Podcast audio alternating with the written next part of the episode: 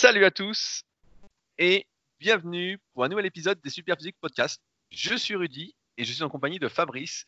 Nous sommes les fondateurs du site superphysique.org destiné aux pratiquants de musculation sans dopage et nous sommes très heureux de vous retrouver aujourd'hui. Salut Fabrice. Salut Rudy. Diaz, entraînez-vous à la maison. Diaz, restez chez vous. ah, ça me fait marrer tous ces, trucs là, tous ces mecs qui se prennent pour des moralisateurs là, qui euh, disent faut faire ci, faut faire ça, alors que personne n'en sait rien. Donc euh, ça me fait euh, doucement rigoler. à part ça, pour ceux qui nous découvrent aujourd'hui, sous un meilleur jour, nous sommes donc les fondateurs du site superphysique.org que nous avons créé en 2009, à partir duquel nous avons développé de nombreux projets, dont notamment notre marque de compléments alimentaires qui livre encore actuellement avec le confinement des compléments alimentaires pour la santé, mais également euh, le site du Club Superphysique, à savoir clubsuperphysique.org, où nous organisons des compétitions, mais également le passage de niveau. Euh, comme en sport de combat, on va passer des niveaux à partir de certaines performances. On aura d'ailleurs une question là-dessus qu'on va traiter aujourd'hui, mais également la salle Superphysique à côté d'Annecy, la Villa Superphysique, l'application SP Training, disponible sur iOS et le Play Store, destiné à vous aider à progresser, et également deux livres papier, le mien, le guide de la musculation naturelle, et celui de Fabrice, Musculation avec Alter. Enfin, je propose également du coaching à distance depuis 2006 via mon site rudicoya.com sur lequel vous retrouverez également plein d'autres choses. Comme vous le voyez, on est là depuis longtemps et on est toujours aussi passionné de musculation. Donc, euh, tout va bien pour le meilleur des mondes ou presque. Fabrice, tu voulais réagir à quelques euh, actualités que tu, avais, euh, vues cette semaine. Ouais, réagir, euh, c'est peut-être un bien grand mot, mais donc j'ai vu une drôlerie. donc avec le confinement, alors la première semaine apparemment, donc il y a les ventes de, enfin c'est pas apparemment, c'est sûr, les ventes de pâterie et papier toilette ont fait un gros bond, comme certains ont pu le constater quand ils allaient au supermarché en voyant les rayons vides. Et apparemment, la deuxième semaine du confinement, cette fois-ci, ce qui a fait un bond, ce sont les produits surgelés. Euh, les plats préparés et les produits surgelés. Donc en fait, ce qu'on comprend, c'est que la première semaine, bah, les gens, ils avaient peur de pas avoir euh, à manger, donc ils ont acheté des pâtes du riz et de la sauce tomate parce que c'était facile à cuisiner. Et après, euh, au bout d'une semaine à manger des pâtes, du riz et de la sauce tomate, ils en ont eu marre et du coup, bah, ils se sont mis à acheter des plats préparés et des plats surgelés. Et donc, ce que j'ai trouvé marrant, c'est que souvent, tu sais, tu as l'excuse du temps pour pas faire à manger ou pour pas cuisiner, mais là, bah, on a souvent plus de temps maintenant qu'on est confiné à la maison. Après, pas nécessairement, parce qu'il y en a qui doivent s'occuper de leurs enfants, travailler en même temps, etc. Puis au final, je pense qu'ils regrettent, regrettent le temps où les enfants euh, vont à l'école et puis eux vont travailler. Mais bon, toujours est-il que globalement, normalement, on est censé avoir un peu plus de temps et pouvoir cuisiner. Et ben, c'est pas nécessairement ce qui se passe vu l'augmentation des ventes, euh, voilà, de plats préparés puis de produits euh, surgelés. Il faut croire qu'en fait, les, gens ont oublié et ne, savent plus en fait faire à manger. Et attends, je termine. Et il y a aussi les, ventes de poissons. Alors, on savait qu'à cause de toi, qui n'achetais plus de poissons, les ventes de poissons baissaient. Mais euh, il y a, euh, la consommation de poissons, il y a une baisse généralisée. Alors, apparemment, il y aurait deux explications. La première, c'est qu'au niveau logistique, ça marche moins bien. Euh, donc, par exemple, le poisson à l'ouest n'arrive pas à l'est, vers chez toi, parce qu'il n'y a pas assez de camions. Et puis simplement, apparemment, bah, en fait, les gens, euh, ils achètent pas de poisson parce qu'en fait, il faut le cuisiner, c'est enfin, faut le cuire, c'est compliqué, et c'est plutôt la restauration qui achète des, qui des poissons. Et donc, euh, donc la restauration, je parle le resto euh, quand tu vas avec ta copine, et puis les restos d'entreprise. Et donc, moralité, et eh ben les, les pêcheurs, ils n'arrivent pas à écouler leurs poissons, et le, le prix du poisson s'est écroulé dans les magasins. Et donc, si as, à côté de chez toi, ça vend du poisson, bah, tu verras que tout est pas cher maintenant parce qu'en fait, il n'y a plus de demande pour le poisson. Incroyable. Bon, bah, ce serait super. Euh... Un moment que j'ai pas fait les courses parce que moi j'avais du stock, euh, beaucoup de macros en boîte, des œufs, du riz, etc. Donc, euh, et pareil, mon congèle est, toujours rempli de légumes surgelés. Mais c'est marrant ce que tu dis, ça me fait penser à un truc que ma mère m'a dit cette semaine. Et c'est exactement ça. J'ai eu au téléphone, je sais plus quand, et elle me dit euh, Je sais plus quoi faire à manger, c'est compliqué. Alors je lui dis Bah attends, c'est pas compliqué tu fais des féculents, tu fais des légumes, et puis tu fais de la viande, du poisson, des œufs, quoi. Je lui dis, il euh, n'y a rien de compliqué. Il dit, ouais, mais on en a marre de manger toujours la même chose, alors j'ai acheté des pizzas euh, surgelées. ouais, c'est ça. C'est ça, en fait, les gens, ils sont, sont plus habitués à se faire à manger chez eux. Alors, évidemment, je l'ai engueulé comme du poisson pourri. Je dis, mais qu'est-ce que c'est que ça? Tu te fous de ma gueule ou quoi? J'étais fou, quoi. Et après, comme j'ai eu mon frère, je lui dis, hey, tu manges surtout pas cette merde, quoi. Et euh, enfin bon, truc de fou, quoi. Et c'est exactement ça. Euh, comme si euh, elle me dit, ouais, c'est, elle me dit, c'est long, c'est chiant. euh, attends, et faire cuire du riz, des pâtes, euh, je sais pas, de la semoule ou euh, encore, tu serais vegan, comme toi. Là, je, comp- je comprends, voilà, c'est, tu te fais, tu te fais quand même un peu chier pour faire la bouffe. Mais sinon, c'est pas très compliqué quand même. Ah, ah. Et donc, et une, de- une autre drôlerie, en fait, c'est que les gens se sont jetés sur les pâtes et le riz. Donc, euh, en général, c'est du riz blanc et puis bah, des pâtes euh, les plus simples. Alors qu'en fait, nutritivement, c'est pas des éléments, des aliments très intéressants parce que voilà, tu as des glucides, euh, euh, voilà, tu des glucides, on va dire à un indice glycémique euh, moyen voire euh, élevé pour ceux qui croient à la théorie de l'indice glycémique. T'as pas beaucoup de protéines dedans, puis c'est pas de la bonne qualité. Enfin bref, donc ce qui aurait été plus cohérent, ce serait plutôt de se jeter sur le, les pois cassés et les lentilles corail, tu vois. Ah, mais ça, c'est pas à bon, ça. Mais bon, voilà. Ah non, non, mais c'est. Ça, ça m'étonne pas. J'y ai repensé quand t'as dit ça, les plats préparés. C'est vrai, ma mère a fait ça et bon, bah, je l'ai engueulé, mais bon, elle comprend pas en fait, donc euh, ça sert à rien. À croire qu'une partie de la population ne veut pas comprendre. Mais ce n'est pas le cas de nos auditeurs, j'en suis presque sûr. Je dis presque, on sait jamais. Si un mouton galeux se cache dans nos auditeurs, qu'il lève la main. Ok, Euh, sinon j'ai. Ah, tu veux dire un truc ou Non, non, non, vas-y, j'allais dire, t'avais. Vas-y, continue. Ouais. Ouais, donc euh, quand, euh, je regarde régulièrement les statistiques du forum Superphysique et puis des fois je tombe sur des discussions sur jeuxvideo.com nous concernant et l'autre coup je suis tombé sur une discussion, c'était euh, c'était vous me confirmez que le niveau gold du club Superphysique est un niveau pour les dopés? Alors rappelle-nous quelles sont les performances du niveau gold du club Superphysique Rudy? Euh, ouais, bah alors en fait, pour rappel, on a fait des tableaux, comme je disais en introduction, aussi bien pour hommes que pour femmes, euh, avec des différents niveaux qui impliquent normalement, lorsque les exercices sont bien réalisés, etc., et encore plus en série multiple, un certain développement physique, après un peu différent en fonction du potentiel de chacun, de la morphoanatomie de chacun. Euh, et donc, le niveau gold, à chaque fois, on le prend en exemple parce qu'on dit que lorsqu'on a le niveau gold en série, bah, normalement, on a déjà un très très bon physique, mieux que 95% des pratiquants de musculation sans dopage. Donc ce niveau gold, il correspond par exemple au développé couché à 10 répétitions à 100 kg, aux tractions à 10 répétitions avec 15 kg de lest, euh, à 10 répétitions avec 18 kg au curl incliné, des dips, euh, c'est 10 dips avec euh, 40 kg de lest, c'est 10 fois 120 au squat ou euh, 10 fois de mémoire 95 ou 100 kg au squat avant. Euh, voilà, ça correspond à peu près à ça, donc ce qui est un bon niveau. Et euh, je sais plus, je crois qu'on en parlait il y a quelques podcasts, hein, mais c'est vrai que j'ai l'impression qu'on est de plus en plus nivelé vers le bas et, et que les gens croient de moins en moins qu'il est possible de progresser et que tout est un peu inné. En fait, euh, j'aimerais revenir. Là, je viens de finir un livre qui s'appelle euh, La vérité sur ce qui nous motive. Je sais pas si tu l'as déjà lu, Fabrice, mais c'est un Non. bon livre. Tu, tu peux le lire, c'est assez intéressant, ça se lit assez vite. Et dedans, le mec justement explique qu'il y a deux catégories d'individus. Euh, il y a des- les individus qui pensent que tout est inné, en fait, que s'ils n'arrivent pas à faire quelque chose, ils sont condamnés à pas y arriver. Et de l'autre, tu as ceux qui pensent que euh, tout peut s'apprendre, que tout est améliorable, qu'on peut s'améliorer, etc. Et j'ai l'impression que comme les gens, beaucoup de gens en tout cas, sont euh, de moins en moins persévérants, se donnent de moins en moins de mal, etc. ben, en fait, ils sont plus dans cette euh, catégorie de l'inné. Soit, soit tu, as, soit tu n'as pas, et tu peux pas vraiment t'améliorer. Et c'est pour ça que on voit que là, qu'on parle du niveau gold, du club qui, est- qui est bien, mais qui est pas exceptionnel, et ben, tu as des personnes qui se disent bah, euh, moi, ça fait trois mois que je fais de la musculation, ça fait un an, j'y arrive pas. Euh, forcément, ceux qui arrivent sont dopés. Euh, alors que, avec le temps, pratiquement, j'exagère un petit peu, mais quelqu'un qui fait 80-85 kilos avec de l'entraînement, en 5-6 ans d'entraînement, il va y arriver. Voilà. Peut-être qu'il mettra un peu plus, un peu moins de temps, mais voilà, 5-6 ans d'entraînement, 80-85 kilos de poids de corps, c'est un niveau qui est atteignable. C'est pas quelque chose de réservé aux pratiquants dopés. Les pratiquants dopés font beaucoup plus en règle générale, à moins de vraiment pas être très doués.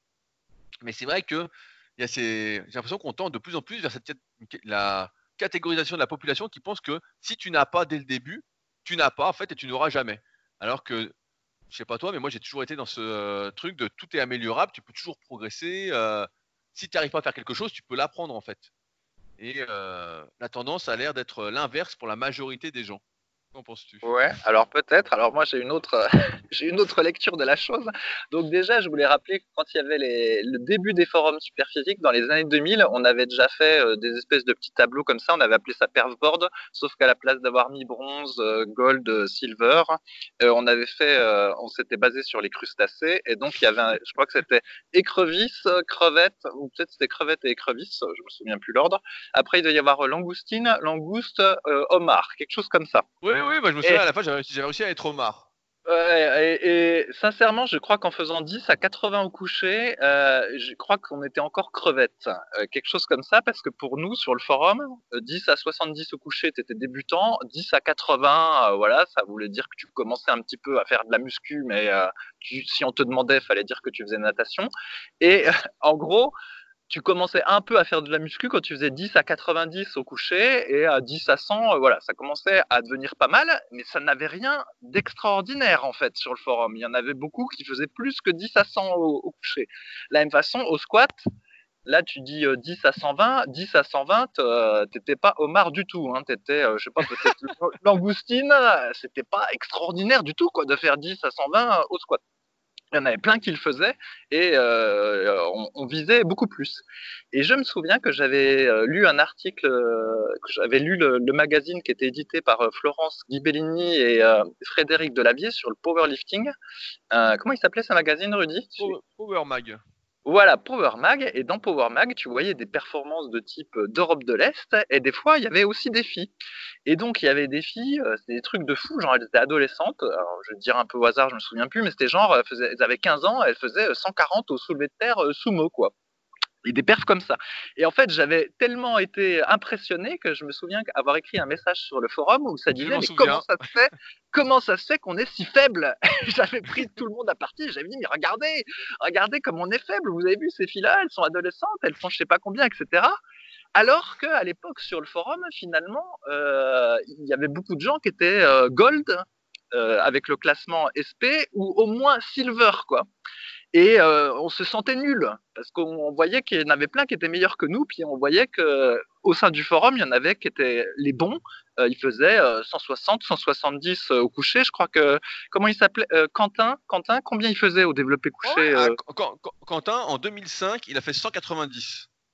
Avec maillot ou sans maillot, je me souviens. Ouais, il, il, avait son maillot, mais son maillot était assez large. Mais mon Quentin euh, était méga fort parce que quelques années après, il a fait 200 sans maillot.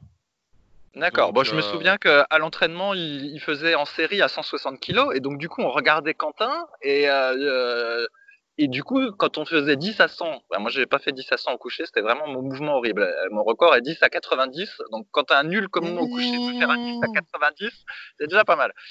Euh, et donc, toujours est-il que quand on regardait Quentin, etc., ben on se sentait euh, vraiment euh, mauvais, ou en tout cas, on se disait qu'il y a euh, beaucoup de choses à faire pour progresser.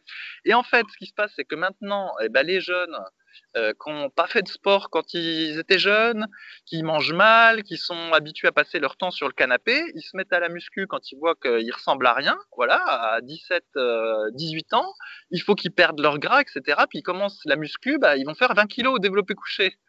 Et ben là, comme ils n'ont pas d'antécédents sportifs, comme ils n'ont pas l'œil du tigre parce qu'ils n'ont jamais été sportifs euh, à part euh, sur les jeux vidéo online, où en général ils, ce sont des barbares de niveau 90.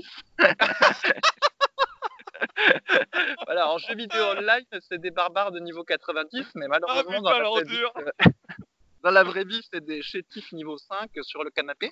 Et toujours est-il que quand ils se mettent à la muscu, eh ben, ils se rendent compte qu'en fait, les progrès sont très très lents. Parce que déjà, en temps normal, c'est lent, mais en plus, quand t'as pas dans cette sédence, quand t'as pas d'antécédents sportif, quand t'as pas l'œil du tigre, quand en plus tu sais pas manger, et qu'en plus tu pars de loin, ben effectivement, c'est très très lent. Et c'est sûr que quand j'ai vu en salle qu'il y avait beaucoup de gens qui travaillaient euh, à 40 kilos couchés, voire moins, voire des fois à 30, 30 kilos couchés, bah, je comprends que quand après ils voient 10 à 100, ils se disent c'est une perve de dopé. Mais non, c'est pas ça. C'est juste qu'en fait, euh, bah, vous commencez la muscu tard, puis vous n'êtes pas sportif. Donc du coup, c'est très dur pour vous. Mais c'est pas des perfs très grosses en réalité. Et donc euh, voilà, ça m'avait fait sourire et c'était pour ça que je voulais rappeler un peu euh, comme c'était la, la, réalité normale. Mais bon, ça ne changera pas les choses. Même si tu pars de très loin, etc., tu t'entraînes 10 ou 15 ans de suite, tu arrives à des résultats qui sont quand même importants. même si t'es pas très doué, etc., tu vas arriver à quelque chose. 10 à 100, peut-être pas, mais je suis assez convaincu que la plupart qui s'entraînent euh, ouais, une dizaine d'années vont au moins arriver, le moins doué des moins doués, peut-être arriver quand même à 6, 8 à 100, quoi. Hein. Si le mec grossit, est un peu gras, et en prise de masse, etc., il va pouvoir y arriver un petit peu quand même. Hein. Mais là, en fait, c'est qu'on a une vision qui est trop court-termiste, en fait. Ceux qui disent ça, euh, sur le court terme, ouais, j'y arrive pas au bout de 3 mois, au bout de 6 mois, au bout d'un an, je comprends pas, nan, Ouais, mais ça, c'est normal. Hein. Moi, ma première année, euh, j'ai pu, euh, j'étais, je suis assez doué pour la force. J'avais fait, j'ai plus 10 à 60, quoi. Et c'est sûr que si je m'étais dit, ah ouais, putain, bah, 10 à 100, le mec est dopé. et pareil, j'en parlais avec je sais plus qui la dernière fois, mais je pense que c'est important justement d'avoir ce côté naïf et pas ce côté, le côté dans le sens où tu te dis, que tu n'as pas forcément de limites, surtout quand tu débutes, que tu vas aller très très loin, de rêver, etc., plutôt que se mettre tout de suite des limites, dans le sens où 10 à 100, euh, ah c'est impossible, c'est sûr que tu dis que c'est impossible, ah, il y a peu de chances que tu y arrives, et en plus, euh, c'est une limite qui est quand même assez basse. Hein. J'ai l'impression que les objectifs que beaucoup se fixent sont quand même de plus en plus bas comparativement à nous. Quoi. On, rêvait, moi je rêvais de devenir champion du monde, je le dis souvent, mais moi je lis Jean-Luc Favre, euh, le bouquin de Jean Texier, devenez champion du monde, et je finis le bouquin, je le referme, je me dis, je vais être champion du monde. J'étais à l'époque sur MSN Messenger, je change mon pseudo et je marque futur world champion, quoi. non, mais c'était sans rire. C'était ça mon truc. Et après, j'ai découvert le développé couché, je regardais les records du monde, etc. Et je me souviens, euh, je regardais pour faire le record du monde de développé couché dans ma catégorie quand j'avais 18 ans. Je regardais pas pour faire le record de France. Je disais, quel est le record du monde? Et je pensais, record du monde. Même si j'avais pas le record de France, en fait. Je pensais à ça. Et je me disais pas, le mec est dopé, c'est pas possible, etc. Je me disais, euh, me conditionner pour y arriver quoi. Et là, on n'a plus du tout ça en fait. On n'a plus du tout car beaucoup aujourd'hui n'ont plus du tout ce truc-là. Et en plus, comme tu ils n'ont pas l'œil du tigre, ils n'ont pas le spirit. Et donc, c'est sûr que c'est beaucoup plus compliqué quoi. Après, c'est une question encore une fois d'environnement, de motivation, d'éducation. Euh, uh-huh. Alors attends, juste pour comparer, maintenant on va te donner une perf euh, entre guillemets dopée. Est-ce que tu te souviens Kevin Levroni dans sa vidéo euh, Muscle Paris dans la machine Il fait, je crois, du développé incliné. Il y a combien? 4 plaques? Donc 180 il y a, 180 et il en fait 6. Et je vais même te donner une anecdote. Euh, sur le site superphysique.org, on a un cycle qui est euh, de développé couché de Marc Casabianca. Et Marc Casabianca, c'est euh, c'était quelqu'un qui était normalement en théorie sur les forums Power Attitude qui existaient à l'époque, qui n'existent plus aujourd'hui, et Smart Way Training, l'ancêtre de Superphysique, et qui nous donnait beaucoup beaucoup de conseils. Et un coup, il avait été interviewé dans un numéro du Monde du Muscle, et il avait dit un truc très juste. Il avait dit qu'il avait lu une fois que naturellement, certains pouvaient arriver à faire une fois 180 au développé couché, mais que il avait lu qu'on pouvait, que personne naturellement ne pouvait atteindre 10 à 180. Il disait 10 à 180, naturellement, c'est pas possible. Et bon, avec le recul, on peut dire que, à moins de peser 150 kg d'être un strongman, bon, faut dire peser 150 kg, euh, naturellement, voilà, c'est euh, l'impossible. Et donc, c'était assez juste, parce que Kevin Lebron, donc dans son DVD, c'est Muscle Maryland Machine, surnommé M3, il fait 10 euh, ou 12 à 180 au coucher. Alors, il n'est pas complètement à fond, mais voilà, après, il fait 3-4 reps à 220. Mais c'est ça, quoi. Et c'est sûr que naturellement, à, l'époque, tu te souviens, on disait, quand tu fais une fois 100 au coucher, tu étais super content, 10 à 100, tu étais content, et après on disait, objectif 150. On disait une à 150, et là, 150, on disait, putain, on est balèze. Donc voilà, nous, on visait tous 150. Donc euh, après, voilà, 180 pour les meilleurs, peut-être 200 pour les meilleurs, meilleurs des meilleurs qui ont une grosse cage, des petits bras qui sont euh, dinosaures selon ma classification euh, morpho-anatomique, que j'ai mis dans le tome 1 et le tome 2 de la méthode superphysique. Mais au-delà, bah non, au-delà, faut pas rêver, quoi car faut pas rêver. Euh, naturellement, voilà. Mais euh, on est loin de, du 10 fois 100, quoi. Là, on, est on parle de 180, quoi. 180, c'est 10 euh, à 140, 10 à 145, 10 à 150, quoi, en fonction des individus. Voilà, Fabrice. voilà. Bon bah, je pense que dans six mois ils referont un, topic et puis ils diront ah le niveau silver, est-ce qu'on est dopé? C'est un niveau de dopé le niveau silver. Non, c'est pas dans six mois, mais peut-être dans encore dans quelques années, quand on aura la génération qui, eux, ont eu des smartphones dès l'âge de 4 ans et qui ont commencé euh, à jouer sur le smartphone dès l'âge de 4 ans, ceux-là, quand ils se connecteront au site à 18 ans, euh, ils diront que les silver, c'est le niveau dopé, voire le niveau bronze, c'est les dopés.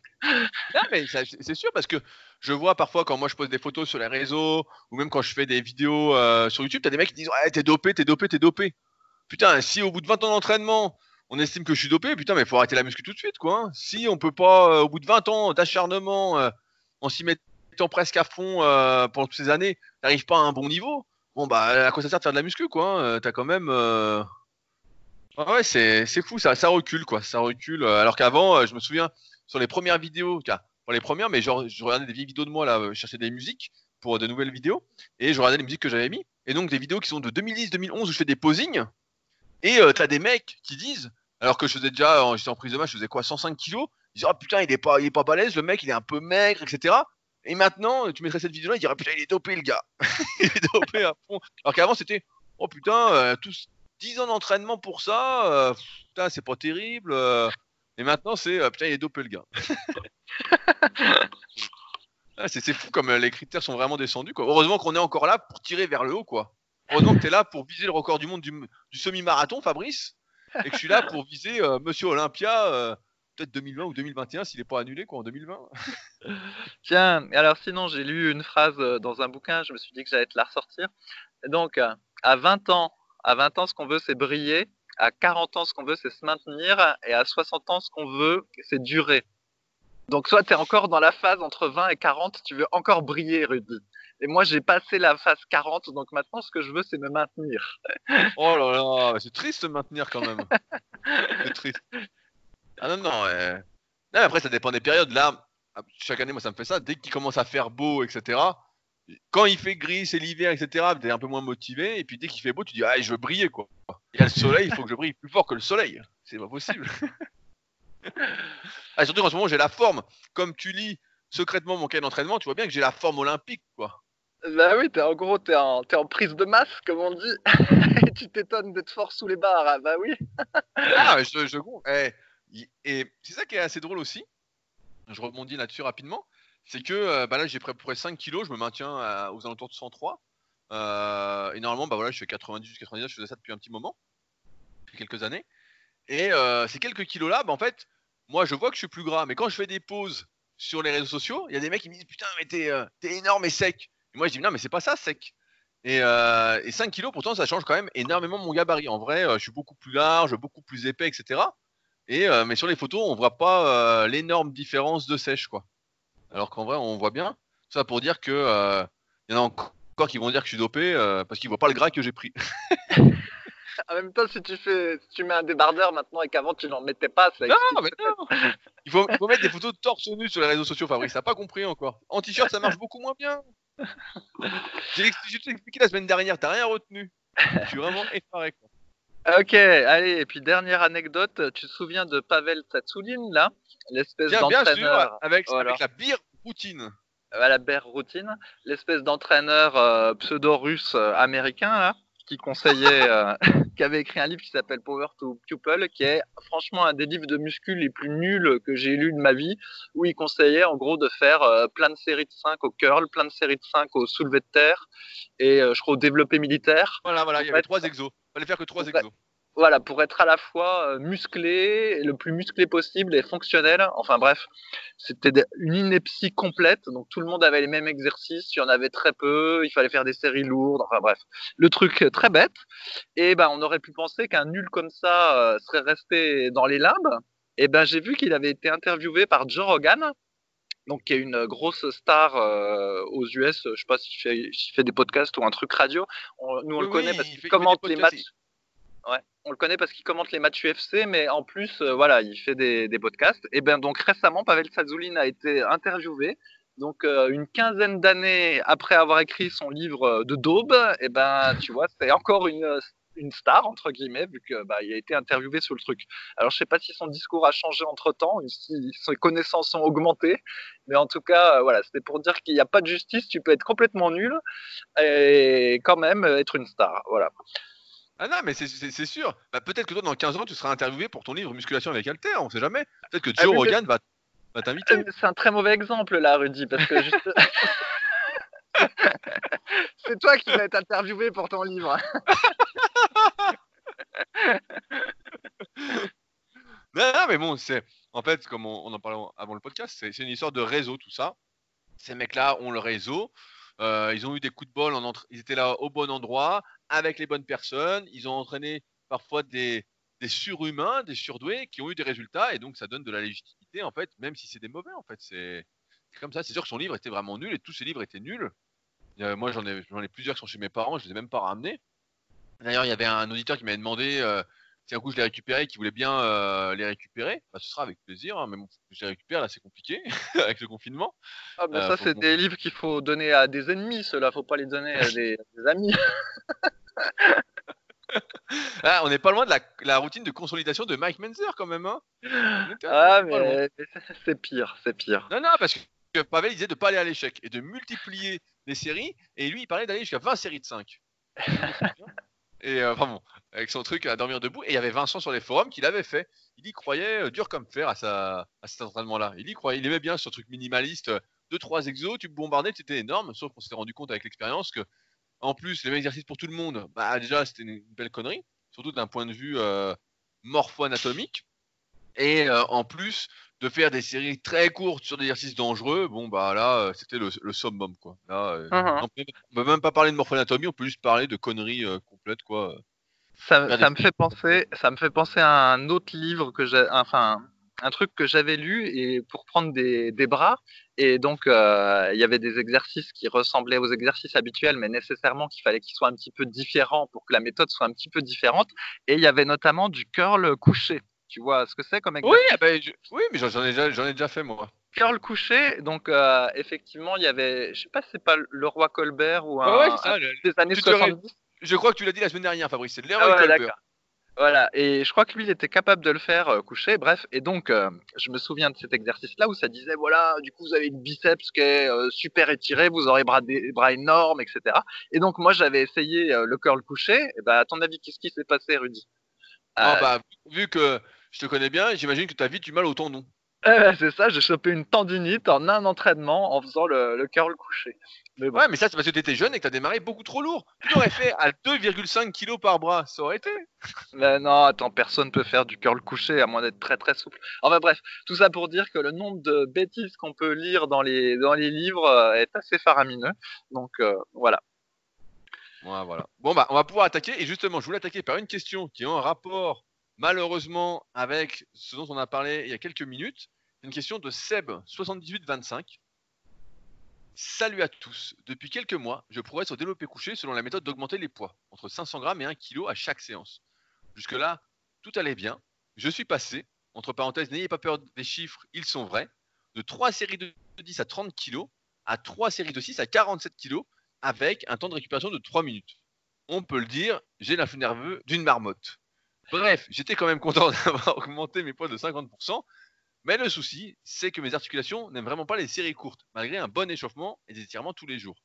Aussi, vu mon âge, 42 printemps, et ce que nos deux héros nous disent dans leur podcast, je me demande si je ne ferais pas mieux de progresser sur des cycles de 8 à 15 répétitions, avec augmentation d'une répétition sur une ou deux séries, seulement à chaque séance, comme le préconise Fabrice dans son livre Le cycle 5, je crois. Qu'en pensez-vous, mis à part que ce n'est pas beau de vieillir Merci de votre aide. Fabrice, c'est pour toi. Ouais, ouais, bah en fait, il sait très bien ce qu'il faut faire vu qu'il l'a dit. sûr. Mais, mais en fait, ce qui se passe, c'est qu'on on fait tous comme ça. Donc lui, bah, il a fait ça, euh, disons qu'il a dit combien? 10 à 30 et après 6 à 47. Donc c'est quand même, il y a quand même une progression. Et même si le nombre de répétitions a, a, a diminué, il y a quand même une progression. Et euh, bah, nous, nous aussi, quand euh, on a débuté la muscu, on voulait absolument avoir un développé couché, un maxi au développé couché le plus gros possible. Et puis en fait, on avait tendance à réchigner à faire des séries de 10, euh, 12, parce qu'en en fait, on voulait prendre de, la force le plus vite possible pour avoir le maxi le plus gros possible et puis faire le cake euh, entre nous. Et donc, euh, on voulait absolument faire des séries euh, courtes, voilà. 5, 6, 8, et même il y en a qui descendaient à 3 reps. Et ben, ce qu'on s'est vite aperçu, c'est qu'au début, ça progresse un petit peu. Parce que voilà, comme on passe de séries mi-longues à séries courtes, eh ben, on améliore euh, temporairement, enfin on améliore son influx nerveux, on va dire. Et puis du coup, ben, on, on sent qu'on est un, petit peu plus fort, mais assez rapidement on stagne et, et puis on a mal partout parce qu'en fait les tendons et les articulations n'ont pas nécessairement eu le temps de s'adapter et puis ils sont pas adaptés, sauf pour les gens doués, à travailler lourd tout le temps. Puis encore les gens doués, euh, c'est les gens doués pendant quelques années, hein, parce voilà, que c'est les, gens, les gens jeunes. les gens jeunes, parce qu'après on en entend plus parler. Et en fait, quand les pratiquants de force athlétique eux qui essayent d'avoir le développé couché, le maxi le plus lourd possible, ils ont effectivement des périodes où ils travaillent lourd, et euh, aussi avec le maillot de développé couché, mais pas toujours. Et puis ils ont des cycles qui sont euh, très très bien construits, comme on a mis des exemples. il y a le cycle d'Ed Cohen, je crois, ou d'autres cycles sur le, le super physique. Et en fait, on voit qu'ils travaillent pas lourd tout le temps. En fait, il y a vraiment des phases plus avec des poids modérés. Et nous, ce dont on s'est aperçu qu'avec le temps, c'est que finalement, bah, il fallait mieux rester en phase poids modéré tout le temps, parce que c'était le mieux pour euh, favoriser la prise de muscle et euh, diminuer les, douleurs euh, aux tendons et aux articulations. Et là, en fait, dans son cas, dans son exemple, on peut se dire, bah voilà, il fait 6 à 47. 6 à 47, normalement, les articulations et les tendons, ils sont capables de supporter ça en absolu. C'est pas une charge très très lourde en absolu. Mais si est allé vers cette charge entre guillemets trop rapidement, eh ben ça peut suffire pour, faire mal en fait, parce que les tendons et les articulations n'ont pas trop eu le temps de s'adapter à la charge. Sachant que en plus de notre expérience, ce qu'on a constaté, en fait, c'est que euh, l'entraînement permet de devenir euh, plus fort, plus rapide, plus endurant, mais que par contre, la récupération et la, entre guillemets, la force des tendons et des articulations, ça progresse moins vite et pas autant, en fait. Donc, c'est pour ça qu'il faut se laisser le temps et pas aller trop vite au, niveau des charges. surtout, surtout avec le vieillissement, ce qu'on se rend bien compte, euh, c'est qu'on récupère de moins en moins bien articulairement et tendineusement parlant. Donc, c'est le premier point. Deuxième point, tu l'as bien souligné, c'est que là, bah, il fait des séries très très courtes. La question que je me pose, c'est est-ce que Seb fait également euh, un gros travail de tirage, euh, notamment d'exercices de rowing qui vont dans le même sens et également en série courte Parce qu'on peut imaginer qu'il fait des séries de 10, 15, 20 répétitions pour le dos. Et puis là, il fait des séries de 6 à 47. Donc forcément, il y a peut-être un déséquilibre de force qui s'est mis en place autour de l'articulation de l'épaule. Euh, et on a également remarqué, c'est le troisième point, c'est que le développé couché, avec l'âge, on doit tenir compte de plus en plus de sa morpho-anatomie et de nombreuses personnes ne sont pas faites pour le développer couché, comme c'est ton cas par exemple Fabrice. Et donc, il ne faut pas hésiter à ne pas faire de développé couché et à faire par exemple du développé couché avec alter ou à trouver en fait un angle de travail sur lequel on va se sentir à l'aise. Je recommandais récemment le développé décliné, dont j'avais parlé également dans le tome 3 de la méthode super physique, en tant que meilleur exercice pour les pectoraux pour la majorité. Et je parlais même pas d'âge, hein, je parlais pour la majorité des personnes. Après, il faut avoir le banc adéquat avec les pieds calés, etc. C'est pas aussi euh, simple que ça dans la plupart des salles ou même à domicile. D'où le banc que je recommandais. Il y a deux ou trois vidéos dans ma vidéo sur le home gym pour s'équiper. Si jamais il y a un article directement qui est plus simple à retrouver sur mon site rudicoya.com sur le mat ce qui s'appelle quel matériel pour un home gym. Je recommande un banc en particulier. Et euh, ça pour dire que voilà, avec l'âge, quand on n'est pas fait pour un exercice, on le sent tout de suite. Et là, c'est peut-être une des raisons. Peut-être que Seb a des longs bras, a pas trop de cage thoracique, etc.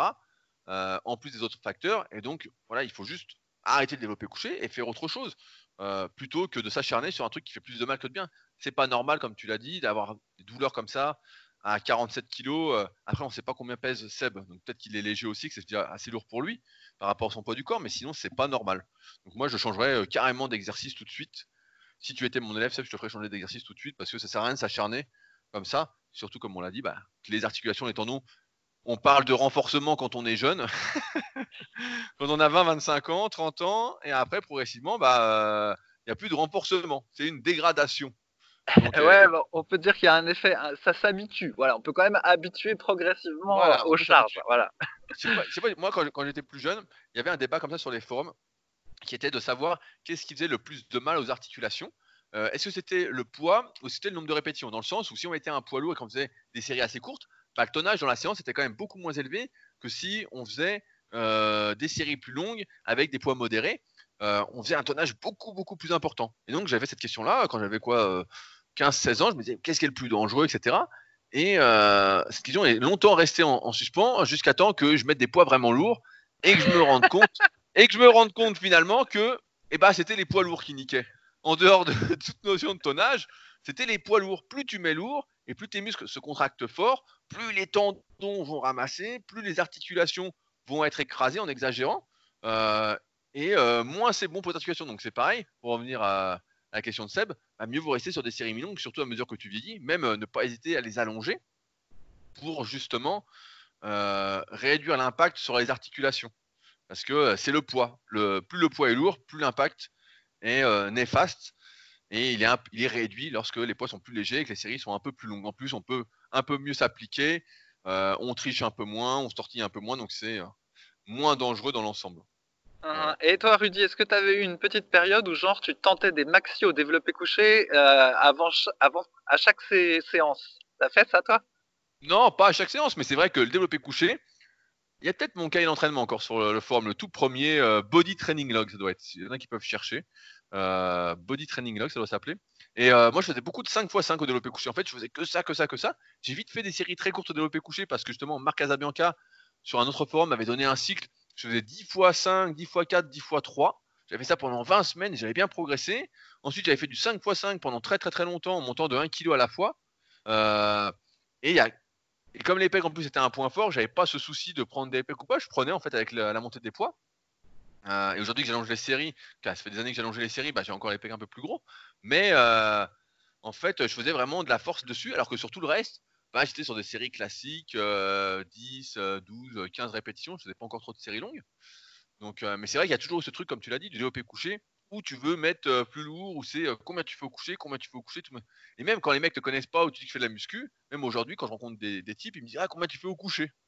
Alors que bon, mais bon, c'est le marqueur repère qui fait style un peu t'es un expert ou pas. Si tu dis que tu fais 180, les mecs disent Putain, 180, tu passes pour un héros, un dieu, quoi. Si tu dis que tu fais 110, euh, on dit bon, bah c'est pas mal. Euh.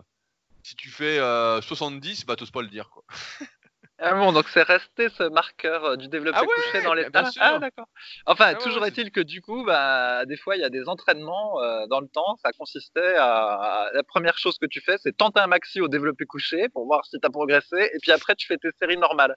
Et donc, euh, ça, c'est pas un bon entraînement. Ça, faut pas faire. Ouais, mais ça, ça, il était encore très. Quand j'étais dans ma première salle à Tremblay en France, c'était pratiqué par pratiquement je sais pas, la moitié de la salle, ils faisaient toujours un maxi ou presque un maxi. Duzan, par exemple, de la team super physique, au tout début, il faisait un maxi à chaque séance. À chaque séance, il essayait de faire 140 au coucher. Alors la plupart du temps, il passait 140 en levant les fesses et en trichant comme un malade. Puis des fois, ça passait pas, mais la plupart du temps, ça passait. Et après, il faisait ses séries en fait. En fait, son coucher, c'était euh, le mouvement de force, quoi. Et après, il faisait une vraie séance en congestionnant, etc. Mais le premier exo, il y allait euh, pour battre son record, pour battre son max. Voilà, et ça, on s'est rendu compte que c'était ludique, mais c'était pas la bonne façon de progresser et de durer. Ah ouais, ouais. ça, c'est une bonne façon de se niquer, quoi. Alors, pour, pour continuer sur le même sujet, euh, c'est une question de Peritav qui dit euh, Bonjour, je, je voudrais juste votre avis sur un exercice. Je fais 10 x 3 au curl bar avec 40 kg avec une minute de récupération. Je cherche à gagner de la masse et de la force. Est-ce que c'est bien ou est-ce que je devrais changer mon nombre de répétitions? À ton avis, a-t-il lu Pavel Tsatsoulin? Non, mais il a pu lire Chad Waterbury. Lui as-tu filé le livre? Non, mais il a pu lire Chad Waterbury parce que je crois que ça ressemble assez. Euh, oui, bien sûr, dans, muscle, dans Muscle Révolution, il y a ça. Ah, mais il faut toujours qu'il y ait des choses euh, farfelues. Révolution, Muscle Révolution. Entends bien ce titre, Fabrice. Je, je t'envoie ce livre. Je crois que je l'ai pu. Je crois que je l'ai filé. Je l'ai vendu. je dirais que je, je l'ai plus le bouquin. Où est-ce qu'il est passé? J'ai dû, dû le refourguer à un ennemi. ok, alors faire 10 séries de 3 répétitions avec une minute de pause au curl à la barre pour prendre de la force et de la masse. Alors on va dire que de la masse c'est pour les biceps et puis de la force, alors ce serait de la force au curl pour avoir de la, de la force fonctionnelle pour au cas où on fait appel à toi dans un déménagement et que tu dois soulever en supination euh, une machine à laver et ensuite il faut que tu la montes dans une voiture, euh, dans le coffre d'une voiture légèrement surélevée. Du coup, tu vas faire un mini curl avec la machine à laver. Je pense que ça doit être ça pour l'effet fonctionnel. Alors, eh ben en fait, pour la masse, pour la masse des biceps, le curl, le curl à la barre, c'est pas un très bon exercice. En fait, les meilleurs exercices, c'est le curl au pupitre et puis le curl sur banc incliné, comme on l'a déjà dit plein de fois. Mais bon, et éventuellement, tu peux faire en troisième, euh, voilà, du curl à la barre, euh, je sais pas moi, EZ pour avoir un mouvement en même temps qui va du faire. Curl marteau. Voilà, du, curl, marteau ou du curl à la barre Z si tu veux être euh, fonctionnel. Euh, et 10 séries de 3 avec une minute de pause, en fait, c'est pas un très très bon protocole. Euh, c'est pour ça que c'est pratiqué par personne. ah, le, mec est sympa au lieu de dire non, mais c'est de la merde. Bon, c'est pas un très bon protocole. eh ben, c'est, sinon, j'aurais pu dire, c'est quelque chose que j'avais déjà entendu à propos de. C'était quelqu'un qui critiquait une autre personne, mais pour la critiquer, il avait dit c'est le plus perfectible des euh, trucs, trucs, tu vois. voilà, donc on aurait pu dire, euh, voilà, c'est le protocole le plus perfectible. Sous-entendu, effectivement, c'est un protocole de, merde. Et donc, plutôt que de faire ça, tu ferais mieux de faire les deux exercices que j'ai dit euh, en série mi-longue, de 12 à 20 reps. Là, auras, tu choperas de la masse à condition de bien manger. Et puis, bah, pour la force, bah, gagne plutôt de la force progressivement en série mi-longue en ce qui concerne l'entraînement des biceps. Et puis, bah, si tu veux vraiment travailler la force, bah, fais-le sur des exercices type euh, développer couché, euh, soulever de terre euh, si t'as pas peur de te niquer le dos, si t'as pas peur de te niquer le dos. mais voilà, des exercices polyarticulaires, hein, c'est sur cela que tu peux éventuellement. Non, mais elle est bien la, séance que tu viens de conseiller, Fabrice. Donc, dans la même séance, le type va faire 10 fois 3 au squat, 10 fois 3 au soulevé de terre, avec toujours une minute de récupération, et il finit par 10 fois 3 au développé couché avec une minute de récup. Alors là, et Pavel peut aller se rendormir. Hein. Là, je pense, que ton futur je, pense que Joe Rogan t'appelle demain. je, pense dans la séance ultime. J'avais pas dit avec le même protocole.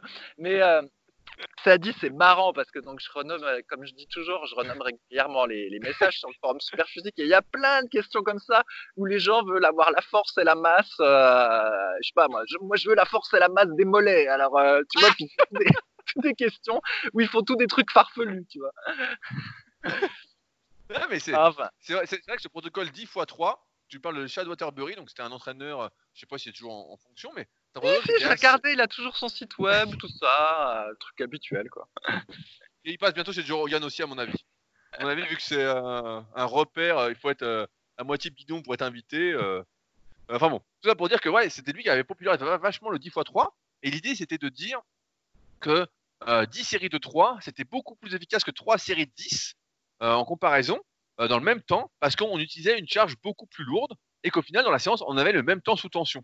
Euh, sauf que c'est négligé en fait. Un facteur important, c'est le temps sous tension durant la série.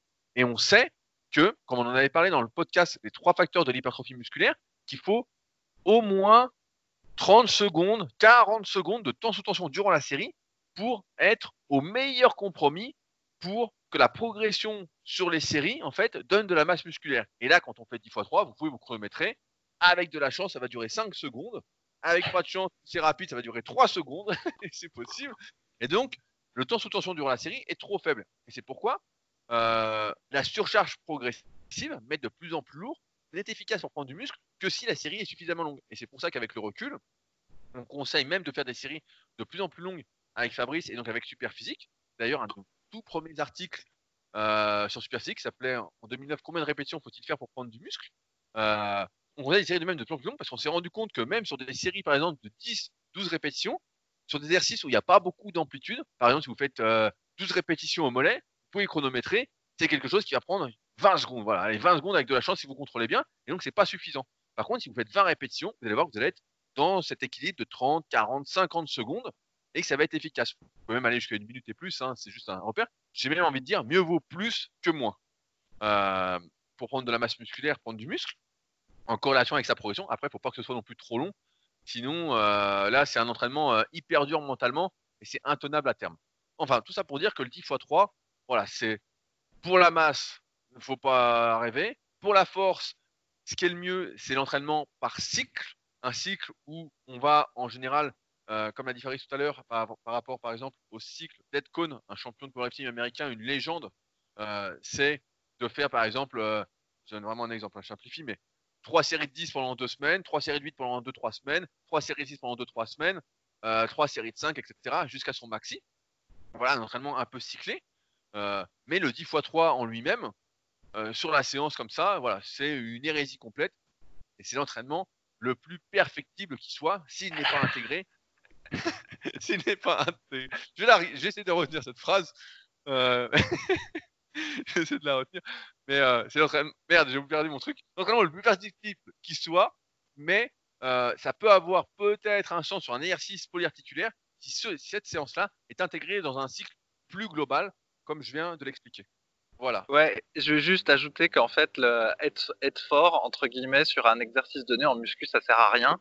C'est, juste ludique ou pour se faire plaisir, mais euh, entre guillemets, j'ai envie de dire, être fort au curl, ça, ça n'a pas vraiment d'intérêt, en fait. Euh, avoir le plus gros maxi au curl à la barre possible, ça ne sert à rien. Parce que c'est même pas nécessairement fonctionnel, parce que la force, c'est tellement spécifique que c'est pas, par exemple, tu peux avoir un gros, un gros maxi au curl à la barre et pour autant être complètement nul aux tractions à la barre fixe parce qu'en fait c'est pas les mêmes muscles, c'est pas tout à fait la même chose, tout ça. Et donc au final vouloir être euh, absolument fort sur un exo donné, ça n'a pas d'intérêt à part que tu vas probablement te blesser et c'est tout ce qui va se passer en fait. Les seuls qui ont un intérêt à chercher la force, euh, la force maximale, c'est-à-dire avoir le rep, un rep un, RM le plus gros possible sur une poignée d'exercices, bah, c'est ceux dont c'est le sport, quoi. C'est ceux qui font de la force athlétique, de l'haltérophilie, tout ça. Mais sinon, euh, sinon, ça sert à rien, franchement. Même dans la, hum, comment dire, même si t'es, par exemple, si t'es, si es sportif ou je sais pas moi, lanceur de poids ou quelque chose comme ça, ça n'a pas, ça n'a pas grand intérêt en fait. Il n'y a pas, il a pas un très bon transfert. Donc euh, être, avoir, être très fort sur un exercice de manière isolée, ça, ça sert à rien. En fait. Tu vas juste. attends, attends, Fabrice. Moi, moi, je te reprends tout de suite. Moi, je fais du power building. Donc, euh, moi, je vais être un power builder. Comment je fais? Et au contraire, avec le temps, ce qu'on a vu, c'est que finalement, pour être euh, entre guillemets le plus fonctionnel possible, c'est qu'il fallait être entre guillemets bon euh, sur plein d'exercices possibles. Et bon euh, à la fois en série courte, entre guillemets, puis à la fois en série moyenne et longue. Donc c'est le contraire de, de ce qu'il fait. et, en, plus, il fallait mieux être, mieux valait être résistant que fort sur quelques secondes, quoi. Ouais. Donc, raison plus. Mais c'est vrai que là, je te charrie avec le power building, etc. Mais c'est vrai que souvent, tu vois des types. Moi, je, bah, pas sur les réseaux, toi, Fabrice, mais tu seras bientôt, je le sens. Euh, bah, sur les réseaux, on voit des types qui mettent dans leur description euh, power builder. Donc les mecs qui veulent à la fois être forts et euh, massifs, quoi. Donc souvent, ah ouais, bah, je pas cette, expression. Ah ouais, bah, c'est pour ça que je t'ai charrié en fait. Si, si, ça existe. Ça existe. Dans, ça existe dans l'imagination de certains. Mais bon, en général, c'est des types qui sont surtout grassouillés, quoi. Bah, c'est assez, drôle, Rudy, parce que si tu te souviens, le premier nom que j'avais donné à mon site web euh, sur la muscu, ça s'appelait Smart Bodybuilding, parce que euh, moi, je voulais être à la fois intelligent et musclé. ah bah c'est une ineptie, parce que attends, t'étais un rêveur, toi. Comme je disais tout à l'heure, hein, on, te traiterait d'hérétique aujourd'hui. D'ailleurs, j'ai vite changé parce que j'ai compris que Smart Bodybuilding, ça le faisait pas trop. Le Smart, c'était pas terrible, et Bodybuilding, c'était pas terrible non plus. Super physique, c'est mieux. Alors, Maintenant, la question d'un habitué à qui on répond presque tous les jours sur les forums Superphysique. Et Fabrice, tu n'as pas encore changé son pseudo ni sa signature. Il m'a pas Je veux bien sûr parler de Le Shadok et de sa signature. Pourquoi faire simple quand on peut faire compliqué? Alors, cette semaine, la question. Euh, en fait, il y a une vidéo qui a été faite, a priori, euh, de Michael Gundil avec euh, Tony Aiki, donc Char Fitness, si je dis pas de conneries, euh, où euh, Gundil apprend à Tony à faire des tractions et celui-ci n'arrive pas à faire des tractions comme euh, Gundil le veut. Et en fait, il fait des tractions en tirant avec les bras, en fait, avec le haut du dos arrondi, avec la tête en avant. En fait, voilà, on voit qu'il tire pas du tout avec le dos. Et quand on lui demande de tirer avec la cage sortie et de monter moins haut avec la tête en arrière, bah, il n'y arrive pas, ou alors il fait 2-3 reps. Et le Shadox nous demande quel est notre avis sur cette façon d'exécuter les tractions. Ça lui paraît étrange, euh, et donc, bah là, je commence par la première partie, je te laisserai la deuxième partie de la question. Il faut se reporter. Alors, là, il va être content, Rudy. super dos, de super physique. Je le date de 2009. et je vais même dater avant dans la fiche exercice traction du site. Donc, c'est les tout premiers trucs sur le site. Euh, on explique et on démontre à chaque fois, dans les, exercices les plus courants, euh, comment il faut les faire pour prendre du muscle. Il y a une vidéo de NFI qui était un ancien membre de la team Super Physique, et où il fait des tractions, bah, justement, comme euh, l'explique euh, Gundil dans la vidéo a priori, à savoir euh, la cage sortie, la tête en arrière, et ne pas monter trop haut pour rester au maximum sur le grand dorsal, parce que plus on va fléchir les bras, plus on va monter haut, et plus on va utiliser d'autres muscles que le grand dorsal, comme c'est une compétition de recrutement entre les différents muscles qui sont mis en jeu dans tous les exercices, si on peut réduire l'intervention de certains pour maximiser l'intervention d'autrui, bah, c'est ce qu'il faut faire. Et donc en montant moins haut, euh, en sortant bien la cage, etc., en faisant des tractions qu'on peut qualifier un peu de partielles, en montant jusqu'au nez, voire jusqu'au front. Au front, bon, c'est vraiment réservé aux débutants, mais voilà, jusqu'au nez, en général, c'est la bonne amplitude. euh, eh ben, on va mieux localiser au grand dorsal. Donc ça n'a rien d'étrange. Ça fait 11 ans qu'on l'a expliqué sur Superphysique. Pour ceux qui n'y arrivent pas, j'en ai, ai, même parlé dans ma formation Superdo sur rudicoya.com. Euh, parce qu'il y a souvent un problème de rotation externe de l'épaule, un manque de mobilité de l'épaule qu'il faut travailler pour pouvoir sortir la cage quand on fait l'exercice de dos. Et euh, malheureusement, avec nos habitudes, ben, on perd cette capacité de rotation externe et il faut faire pas mal d'exercices pour la retrouver. Je mets euh, tous ces exercices-là dans cette formation pour ceux qui sont vraiment bloqués, qui n'y arrivent pas. Sinon, un bon moyen de réapprendre ça, c'est tout simplement de s'entraîner à la poulie, en fait, de faire des tractions à la poulie pendant un temps avec cette bonne technique pour la mémoriser Là, à mon avis, pour avoir vu la vidéo, c'est juste que Tony n'a pas la force suffisante pour euh, faire des tractions avec le dos. En fait, il est juste trop lourd et pas assez fort au niveau du dos pour y arriver. Et donc, il devrait travailler à la poulie pendant un certain temps pour progresser, prendre du dos. Pourquoi pas avec le temps acquérir la force suffisante pour après, pourquoi pas, passer aux tractions pour travailler son dos correctement. Mais aujourd'hui, il n'a pas les capacités de le faire. Et peut-être en plus qu'il n'a pas de rotation externe et que ce serait à travailler au niveau de l'épaule. Donc là, il n'y a rien d'étrange. Deuxième ah partie. Quand j'ai vu, la, non mais quand j'ai vu la question et puis qu'il demandait si quelle était cette façon étrange de faire des tractions, je me suis dit que ça allait te plaire, Rudy, quand j'ai vu. ah non mais en, fait, tu vois, on arrive à ce qu'on disait en début de podcast. Euh, c'est ça la bonne façon, en fait. C'est, euh, c'est complètement, moi ça me paraît complètement dingue, tu sais. Après, j'en parlais avec je sais plus qui. On a grandi avec les ouvrages de Jean Texier, les Mondes du muscle. Il y avait plein de magazines. On regardait les vidéos de pros en ce moment, je regarde beaucoup pour une nouvelle série de vidéos que je vais lancer sur YouTube. Fabrice, j'espère que tu vas regarder. Hein. Je me suis donné du mal. Ça sort, dimanche 10h30. J'espère que tu es abonné à la chaîne, Fabrice. Je veux voir ton commentaire sous la vidéo. Euh, enfin bon, beaucoup. J'ai grandi avec tout ça. Et donc, dès le début, on savait qu'il fallait faire des tractions comme ça. Dès le début, on savait qu'il fallait pas faire des tractions avec la cage rentrée, euh, en étant comme une tortue. Euh, je sais pas, c'était non, on savait pas, on savait pas qu'il fallait les faire partiels au tout début. Voilà, on, savait pas, on croyait qu'il fallait faire l'amplitude complète. Ouais, oui, oui ça, ça, évidemment, on faisait le, on, engageait les épaules, on sortait la cage, bah, ça c'est de la biomécanique de base. Mais par contre, on pensait qu'en faisant les tractions euh, avec l'amplitude complète, la plus grande amplitude possible, on aurait le meilleur développement possible. Et c'est après qu'effectivement, on a compris que si on voulait euh, travailler au maximum le grand dorsal et le grand rond, euh, il fallait écarter et faire que la partie basse. Mais au début, on, s'est rendu compte qu'on avait les bras qui congestionnaient trop, sinon en fait. C'était un vrai facteur. Tu avais les bras qui gonflaient, qui gonflaient euh, avant que le dos gonfle à fond. Donc tu voyais bien qu'il y avait une merde, quoi. Uh bon. Voilà, première partie. Deuxième partie, elle est pour toi, Fabrice. Également, j'en profite pour vous demander un kiné pratiquant également la musculation a dit que pour les élévations latérales, il ne fallait pas que le bras et l'avant-bras soient dans l'axe du corps, mais légèrement en avant, afin de mieux recruter le faisceau moyen. Quel est votre avis là-dessus? J'ai recyclé mes élévations latérales à la base pour justement bien être dans l'axe, en veillant à avoir les bras presque quasi tendus. Mais ce serait alors une erreur. Fabrice, c'est pour toi. Allez, c'est cadeau. Pourquoi faire simple quand on peut faire compliqué? Ah oui, je pense que effectivement, c'est la plus perfectible des questions. Non. Euh... Alors, ben toi, tu vas nous renseigner sur l'aspect anatomique. Euh, effectivement, le, faisceau euh, latéral va pas travailler plus parce que justement, plus tu as le bras qui part vers l'avant, au contraire, plus le faisceau antérieur va prendre le dessus. Puis comme en général, il est plus fort que le faisceau latéral, très rapidement, il va, il va être plus sollicité. Par contre, est-ce que du coup, au niveau de la coiffe des rotateurs, en mettant le bras un petit peu plus vers l'avant et pas euh, complètement euh, latéralement, est-ce qu'on aurait une diminution de la sollicitation du supra-épineux ou de l'infra-épineux ou d'un de, ces petits muscles-là? En, théorie, en théorie, ça va moins, euh, ça va laisser un peu plus de place au sus-épineux en ayant les bras légèrement devant. Maintenant, deux choses importantes.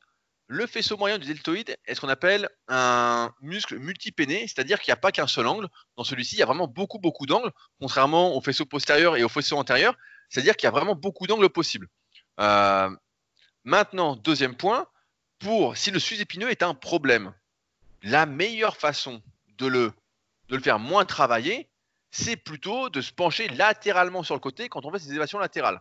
Alors, c'est pas possible quand on fait les deux bras en même temps, euh, mais dans ce cas-là, autant le faire à un bras et se pencher légèrement sur le côté afin de faciliter le démarrage du mouvement. la meilleure façon de prendre de la largeur d'épaule, c'est bien évidemment de travailler un muscle dans son axe. Pour prendre du faisceau moyen et développer cette largeur, il faut travailler les fibres musculaires qui sont dans l'axe de la largeur, c'est-à-dire sur le côté de l'épaule. Donc même si le muscle est multipéné et qu'on va travailler euh, un, un, peu plus, bien un peu plus le faisceau, euh, l'avant du faisceau moyen en ayant le bras devant, ou en le mettant un peu derrière, un peu plus le faisceau arrière du deltoïde moyen, si on veut prendre de la largeur, il faut rester latéral. Et donc si on a des problèmes de sous-épineux, il faut d'une part évidemment réduire le stress dessus, donc faciliter le démarrage du mouvement, voire même éviter complètement le démarrage du mouvement. Je regardais une vidéo de Big Ramy, un professionnel du bodybuilding tout à l'heure, qui faisait des élévations latérales et qui lui ne descendait pas en bas à chaque répétition. En moyenne, on disait que c'est les 15 premiers degrés du mouvement qui euh, sollicitaient surtout le sus-épineux et qu'après ça allait. Donc tu vois, en facilitant le mouvement sur les 15 premiers degrés, on n'aura plus ce truc-là. Ensuite, on peut, s'il est vraiment enflammé, travailler tout ce qui est muscle abaisseur de l'omoplate, dont notamment le trapèze inférieur, à l'aide de Schreuil à la poulie haute, par exemple, ou même ça se fait avec élastique, hein, afin de justement laisser plus de place euh, au sud-épineux. Si on garde les épaules basses durant tout le mouvement et qu'on les hausse pas, d'une part, bah, ça va réduire le travail des trapèzes, pas pour tout le monde, mais pour la majorité en tout cas, ça dépend après des insertions musculaires, mais donc ça va laisser plus de place. Et donc en ayant les épaules basses, on va pouvoir élever latéralement sans aucun souci, même sans se pencher sur le côté. Il y a toujours des exceptions, mais voilà. Euh, si le but c'est de développer la largeur d'épaule, il faut écarter latéralement. Si on n'écarte pas latéralement, bah, on développe moins la largeur d'épaule, tout simplement. Euh, et s'il y a des problèmes, bah voilà, il y a toujours des solutions pour laisser plus de place au sus-épineux et réduire son intervention. Le truc, comme le, le disait, je crois c'est Gundil dans le tome 3 de la méthode superphysique, euh, pardon, de méthode de Lavier, euh, c'est qu'il y a beaucoup d'exercices qui sont faits avec les bras au-dessus de la tête. Et forcément, si, à mes yeux, on n'a pas, donc c'est un débat, mais c'est mon avis euh, actuel, si on n'a pas le renforcement nécessaire en termes de grand dorsal, de trapèze moyen, de trapèze inférieur, pour abaisser les épaules et les garder en arrière, et qu'on fait beaucoup d'exercices avec les bras au-dessus de la tête, on va traumatiser régulièrement son sous-épineux, que ce soit des tractions, euh, des développés euh, pour les épaules, du développé incliné, etc. Et donc dans ce cas-là, bah ouais, ça peut être néfaste. Encore une fois, c'est une question d'équilibre des forces autour des articulations. Et si on n'a pas cet équilibre-là, ben, ça devient dangereux. Et dans ce cas-là, bah, comme on le disait tout à l'heure, les problèmes arrivent surtout avec des poids lourds. Lorsque vous mettez plus léger, vous avez moins mal et ça vous laisse en plus euh, le loisir de travailler équitablement chaque muscle dans cette optique de prévention. On, le dit souvent, euh, une bonne règle, en exagérant un peu, c'est de faire pour la majorité deux fois plus de tirage que de développer. C'est un peu difficile à mettre en pratique. Mais euh, l'idée est là. Mieux vaut faire beaucoup plus de tirage, avoir le dos trop épais. Si on peut avoir le dos trop épais comme Dorian Yates, on va pas cracher dessus. et ça réduira énormément les douleurs aux épaules. Et c'est tous ces exercices de rowing qui vont travailler justement tout ce qui est trapèze moyen, inférieur, infra-épineux, euh, qui vont abaisser les épaules, les mettre en arrière et réduire le stress sur le sus-épineux. Mais dire que euh, il faut faire la latérale vraiment légèrement devant, parce que sinon on va fusiller le sus-épineux. Ça, c'est euh, dans ce cas-là, j'espère que les types disent pas qu'il faut faire du squat, du soulevé terre, du développé militaire, etc. Parce que là, on est en train de, comme dire, je fais du curl, je fais très très attention, parce que euh, je vais me déchirer le biceps. Oui, tu vas te déchirer le biceps c'est vraiment très très lourd. Là, le Shadok, je pense qu'il fait des actions latérales à 4 ou 6 kg. D'ailleurs, j'ai vu dans le topic qu'il y avait Morgan qui, euh, faisait des actions latérales à 10 kg. Donc moi, euh, j'ai pas attendu, je ne pas à 10 kg. Alors après, je le fais en fin de séance, mais je ne le fais pas à 10 kg. Donc comme ça, c'est Donc je pense que beaucoup mettent beaucoup mettent bien trop lourd. Mais ouais, là, faut juste avoir un bon équilibre et ça ira très bien. Et si c'est enflammé, bah, le désactiver un petit pour rester latéral et prendre vraiment la largeur des épaules. Sinon, on ne sollicitera pas cette partie moyenne du faisceau moyen. Alors ça c'est ça c'est typique de Rudy. Donc euh, en fait, euh, moi je pensais que le Shadok avait probablement pas bien compris ce qu'avait dit son kiné et que son kiné lui avait conseillé de mettre le bras comme ça pour euh, diminuer les blessures à l'épaule. Et donc du coup, je passe la parole à Rudy parce qu'il est meilleur que moi en prévention de l'épaule et il me l'a pris pendant 10 minutes. Voilà ce qui se passe. Alors après, il y avait un autre argument. Le problème, ah, il y a, y a sur l'épaule. Ah, attends. Euh, le problème, c'est que quand on fait des, variations comme ça, des exercices de base, euh, une variation telle qu'il a décrite, de toute façon, dans le temps, ça tiendra pas parce que ce type de variation, c'est difficile de garder la même exécution de l'exercice euh, à chaque fois au fur et à mesure qu'on va augmenter les poids et de mesurer sa progression. Donc peut-être qu'au début, avec des poids légers, si tant est qu'il fallait faire ce qui était recommandé là, c'est-à-dire d'avancer un petit peu le bras vers l'avant, il aurait peut-être tenu, puis après, au final, il va augmenter les poids et du coup, son bras, il sera pas capable de le, probablement de le mettre dans la même position. Un coup, il sera plus en arrière qu'il n'aurait dû être, un coup, il sera plus en avant et au final, euh, au final, en général, ça, ça marche pas bien quand on fait ça. Et donc, moi, j'ai une règle simple pour la muscu. Ça consiste à dire qu'en gros, pour chaque partie du corps, il y a un exercice euh, qui nous plaît bien, sur lequel euh, on peut, entre guillemets, bourriner. Et puis après, il y a les exercices annexes. Et donc, pour les, pour l'épaule, en général, l'exercice pour, pour bourriner, c'est plutôt euh, l'élévation latérale. Et puis, bah, il n'y a pas besoin de, chercher d'autres euh, d'autres variantes compliquées. C'est comme par exemple au rowing à un bras avec halter, il y en a qui disent qu'il faut amener l'halter euh, plus vers l'avant, plus vers l'arrière pour solliciter plus ou moins le grand dorsal ou tout ça. Mais en vérité, tout ça, ça tient pas. Une fois qu'on a mis euh, des poids suffisamment importants et puis qu'on est dans son effort, on tire comme on peut, ça tire où, ça doit tirer et puis on fait ce qu'il faut. Et en général, il y a plein d'exercices, c'est comme ça, où en fait l'exécution de l'exercice s'impose à nous quand on commence à, à travailler sérieusement dessus. Et puis, bah, si jamais on est inconfortable sur l'exercice, c'est soit que bah, on ne sait pas bien le réaliser, soit qu'il n'est pas fait pour nous et que du coup, bah, faut essayer d'en choisir un autre. Et, voilà. Donc là, je pense qu'il faut soit rester sur les élévations latérales classiques, ou faire la petite variante que Rudy a dit, ou bah, carrément laisser tomber les élévations latérales, et puis bah, ce sera pas très grave. Voilà. Pour renforcer tous ces muscles agonistes, pour euh, être en forme le plus longtemps possible. Après, les pathologies de la coiffe des rotateurs, dont, fait partie le sus-épineux, c'est des choses qui sont courantes. Hein. Il y a, je ne sais plus quel est le pourcentage, mais chez les personnes de 50 ans et plus, il y en a qui n'ont jamais rien fait, dont euh, le sous-épineux, le tendon du sous-épineux se rompt en fait. C'est un truc d'usure normal, quoi. Euh. c'est un truc normal. Donc bon, euh, c'est pas. ce qu'il faut, c'est voilà, encore une fois, l'équilibre des forces autour de l'articulation, lui laisser de la place, ne pas trop le solliciter. mais comme on conseille encore une fois, on le disait en début de podcast, euh, des séries plutôt longues et des poids plutôt légers, les risques sont quand même réduits. C'est juste que des fois, je suis assez interloqué des charges qui sont utilisées parce que des charges que moi je mets pas. Je me dis, c'est pas possible. Je me dis, attends, les mecs euh, ont trois fois moins d'épaules, puis ils les mettent pas. Alors, soit ils font des séries de 8 répétitions en élévation latérale, ce qui est complètement con, ce qui est très perfectible, ou, euh, ou, alors ils font des élévations style poulet avec les bras à 90 degrés. Et dans ce cas-là, ça n'a aucun sens non plus. Ah bah, tu, te, souviens du type sur le forum, je me souviens plus son, pseudo, qui avait fait une élévation à 40 kg à un bras avec halter euh, en version poulet debout. Comment c'était? Bah, bah, moi, moi, je peux même te dire qu'il y avait un type sur un forum concurrent qui n'existe plus, qui s'appelle Planète Muscle. Ah oui ah Thierry Sagalos. Qui Thierry le perfectible. qui nous avait dit qu'il faisait des élévations latérales à 40 kg et personne n'y croyait. On disait, non mais attends, 40 hein, kg Moi j'ai déjà mis, pour mémoire, 20 ou 22 kg en trichant un petit peu en premier exo. Voilà, bon, en série de 20 peut-être. Euh, bon, c'était pas euh, le meilleur truc que j'ai fait euh, pour mes articulations et pour mes muscles. Mais bon, le mec disait 40 kilos. Là, tout le monde disait, mais n'importe quoi, c'est impossible, tu triches comme un veau. Le mec se démontait pas. Il disait, mais non, c'est propre et tout. Il s'est filmé. Oh là là là là, bah, ça n'avait d'élévation latérale que son, dans son imagination, en fait. Hein. Je sais pas ce que c'était. C'était des shrugs. je sais pas ce que c'était. Franchement, c'est indescriptible.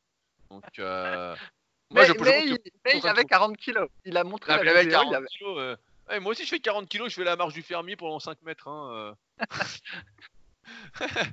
ça, c'est des trucs. Euh, non, mais c'est vrai. Moi, je pense qu'il y en a beaucoup qui mettent beaucoup trop lourd par rapport à leur capacité. En fait, je pense qu'il il faisait des élévations latérales pour solliciter le sus-épineux et pas le ah deltoïde moyen. Ah bah, lui, ah bah, ah bah, ouais, là, là. Il, il, faisait que les 15 premiers degrés. il avait peut-être lu ou entendu sur YouTube avant, il avait peut-être voyagé dans le futur avec euh, sa DeLorean. Il avait peut-être vu que quelqu'un allait développer le sus-épineux à fond. Et donc, il s'est dit, allez, j'y vais pour le sus-épineux. Ça va, comme il va s'épaissir, il va surélever mon épaule et ça va faire plus balèze. Voilà, ça va donner de l'épaisseur au deltoïde. Et donc, le Planète Muscle n'existe plus? Ouais, ouais, je crois que ça a coulé complet, ouais. Ah, d'accord. Donc, euh, Thierry est passé à autre chose. Je crois qu'il faisait de la politique euh, pour dériver un petit peu. Donc euh, ça a complètement euh, flanché, alors qu'à l'époque, à un moment, c'était le plus gros des forums, quoi. Vraiment, euh, c'était énorme. Ah ouais. Ça a coulé. Ah, bah, on est, on est des, irréductibles. Bah, on, est les, on est les seuls, parce que Power Attitude a fermé, Planète Muscle a fermé. Ça m'étonnerait pas que Body Info, bah, je crois que ça n'existe plus du tout. Mais c'est sûr qu'on est les irréductibles gaulois. On est le dernier village à faire de la résistance ici. Hein, et ils sont tous dopés. Alors, euh, c'est pas compliqué, il reste plus un naturel sauf nous. Donc, euh, voilà, ou presque, hein, en exagérant un peu, mais. Euh, on va s'arrêter là pour aujourd'hui parce que les questions que j'avais prises après sont un peu longues et on arrive dans notre temps imparti. comme d'habitude, si vous souhaitez nous encourager, et je sais que vous le voulez, n'hésitez pas à mettre un petit commentaire sur l'application podcast sur Apple on est bientôt à 400 commentaires, Fabrice. On est à 392 commentaires, plus que 8 commentaires pour les 400. Et après, bien évidemment, comme vous me connaissez, moi je suis pas comme Fabrice, j'ai pas encore 40 ans. Je veux briller, on partira pour les 500. Lui, Fabrice aurait dit on reste à 392, ça me va très bien. Certainement pas. Et ne nous faites pas des commentaires perfectibles. Hein. Faites-nous des Ah ouais, ne, nous faites pas du, une étoile. Hein. Là, ça va chier. Hein. Là, je vous cite direct et je retrouve votre IP. Ça a mal passé après le confinement. Bon, si vous avez des questions, N'hésitez pas à utiliser les forums Superphysique, superphysique.org, puis forum. Euh, on répond, il y a plein de gens qui répondent, ils sont très actifs, surtout en ce moment euh, avec le confinement. Donc, euh, c'est le meilleur endroit pour poser vos questions et avoir des réponses de personnes qui sont aussi passionnées et qui veulent aussi bien progresser que vous en agissant au mieux. enfin, si vous souhaitez aller plus loin avec nos conseils, vous pouvez vous procurer le livre de Fabrice directement sur Musculation avec Alter, puisqu'Amazon ne livre plus actuellement donc musculation-alter.fr. Euh, il y a un format numérique en plus. Donc euh, c'est le moment, vous avez du temps.